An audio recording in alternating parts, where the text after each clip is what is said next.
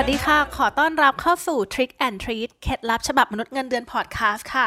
และนี่ก็เป็น EP ที่ 2 แล้ววันนี้หมวยขอตั้งชื่อตอนว่า ศิลปะแห่งการเผือกพลิกชีวิตมนุษย์เงินเดือนบ้านๆ ให้กลายเป็นตัวท็อป เวลาเพื่อนหมวยพูดถึงคำว่าเผือกเนี่ย เพื่อนๆคิดถึงอะไรกันบ้างคะ พืชล้มลุกชนิดหนึ่งที่นิยมทำมาเป็นขนมหวาน หรือการเผือกเรื่องชาวบ้านที่เป็นงานอดิเรกของใครหลาย ๆ คน รวมถึงหมวยด้วย ถึงจุดนี้อย่าเพิ่งมองหมวยในแง่ร้ายนะคะ เพราะวันนี้หมวยจะมาแนะนำวิธีการใช้ skill ที่เป็นงานอดิเรกของพวกเราทุกคนให้ถูกที่ถูกทางแล้วก็ถูกคน เพื่อเพิ่มโอกาสการเป็นมนุษย์เงินเดือนตัว top ค่ะ ขอบอกไว้ก่อนว่านี่ไม่ใช่การเลียแข้งเลียขาที่ใครๆ anti กัน เพื่อไม่ให้เป็นการเสียเวลาเรามาเริ่มกันเลยดีกว่าค่ะว่า เผือกร้านแรกที่เราควรจะแวะซื้อคือร้านไหน ร้านที่หนึ่ง ร้านหัวหน้า ข้อแรกก็ฟังดูไม่ง่ายแล้วใช่ไหมคะ แต่ไม่ต้องห่วงค่ะ หมวยมี checklist เรื่องที่ต้องเผือกมาให้ทุกคนเป็น guideline ค่ะ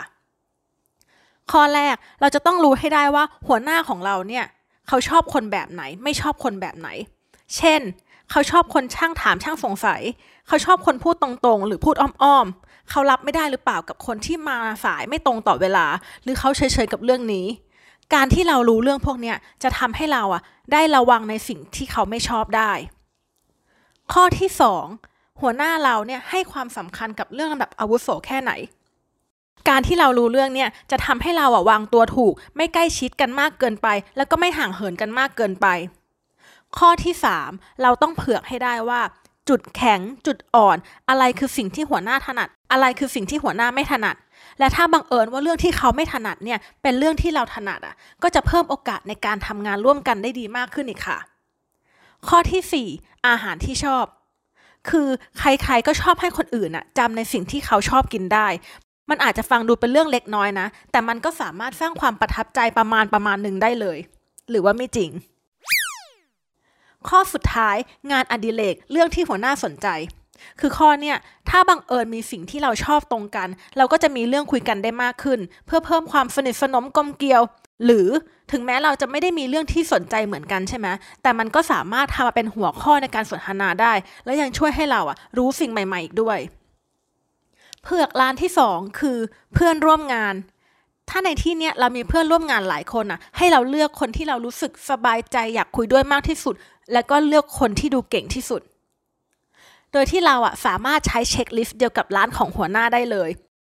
มีโบนัสอีกหนึ่งข้อคือ ถ้าเราสามารถตอบคำถาม checklist พวกนี้ได้เสร็จไวอะ คนอื่นอะเขาก็จะมองว่าเราหนึ่งทั้งเป็นคนช่างใส่ใจ และก็เป็นคนที่ช่างสังเกตมาก ๆ อีกด้วย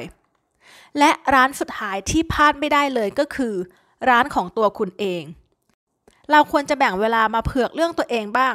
เอาจริงๆ เรารู้กันหรือเปล่าว่าเราเนี่ยชอบอะไรไม่ชอบอะไร จุดแข็งจุดอ่อนของเราคืออะไร แล้วเราได้มีการวางแผนพัฒนาตัวเองแล้วหรือยังคือหมวยไม่ได้มาขายคอนนะคะ แค่จะบอกว่าสมัยเนี่ยถ้าเราอยากจะเรียนรู้อะไรคือมันง่ายมาก แค่ Google ทุกอย่างก็คือรู้หมด สรุปก็คือร้านหัวหน้า ร้านเพื่อนที่ร่วมงานที่เราอยากสนิทด้วย แล้วก็ร้านตัวเอง คือร้านที่เราควรจะแวะเข้ามาเผือก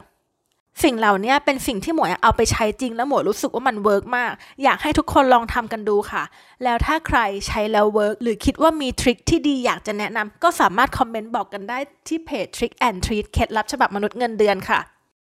สุดท้ายนี้เพื่อไม่ให้พลาดเคล็ดลับดีๆ ที่ใช้ได้จริงของมนุษย์เงินเดือน อย่าลืมกดติดตามเพจ Trick and Treat เคล็ดลับฉบับมนุษย์เงินเดือนนะคะ ขอให้ทุกคนมีความสุขและโชคดีกับที่ทำงานค่ะบ๊ายบาย